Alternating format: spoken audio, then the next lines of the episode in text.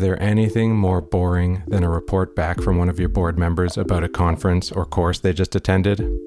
I know I'm being overly cynical because some reports are amazing, but every person who's listening knows exactly what I'm talking about here. The fact is, a lot of courses and conferences are pretty bad, so trying to make an exciting report back to the board is like blood from a stone. But honestly, if there was really nothing good about the experience, it's pretty useful for your board to know that so that nobody attends the same event in the future.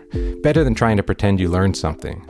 But even after a great course, it can be hard to figure out a way to share what you learned. I mean, you just spent hours, days, or weeks learning, and you have only 10 minutes to boil it all down.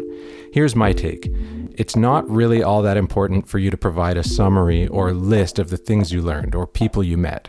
If you learned amazing things and met amazing people, the most valuable insight from that experience is that the rest of your board should probably attend that course or conference themselves. But if you attend a great course where you learned useful new things about governance, it's your responsibility, in my opinion, to come back to your board with specific ideas about how to apply what you learned. What are the two or three new things that you want your board to try? Or what things do you want to change or stop doing?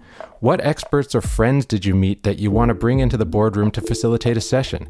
Make it practical. Your board will thank you.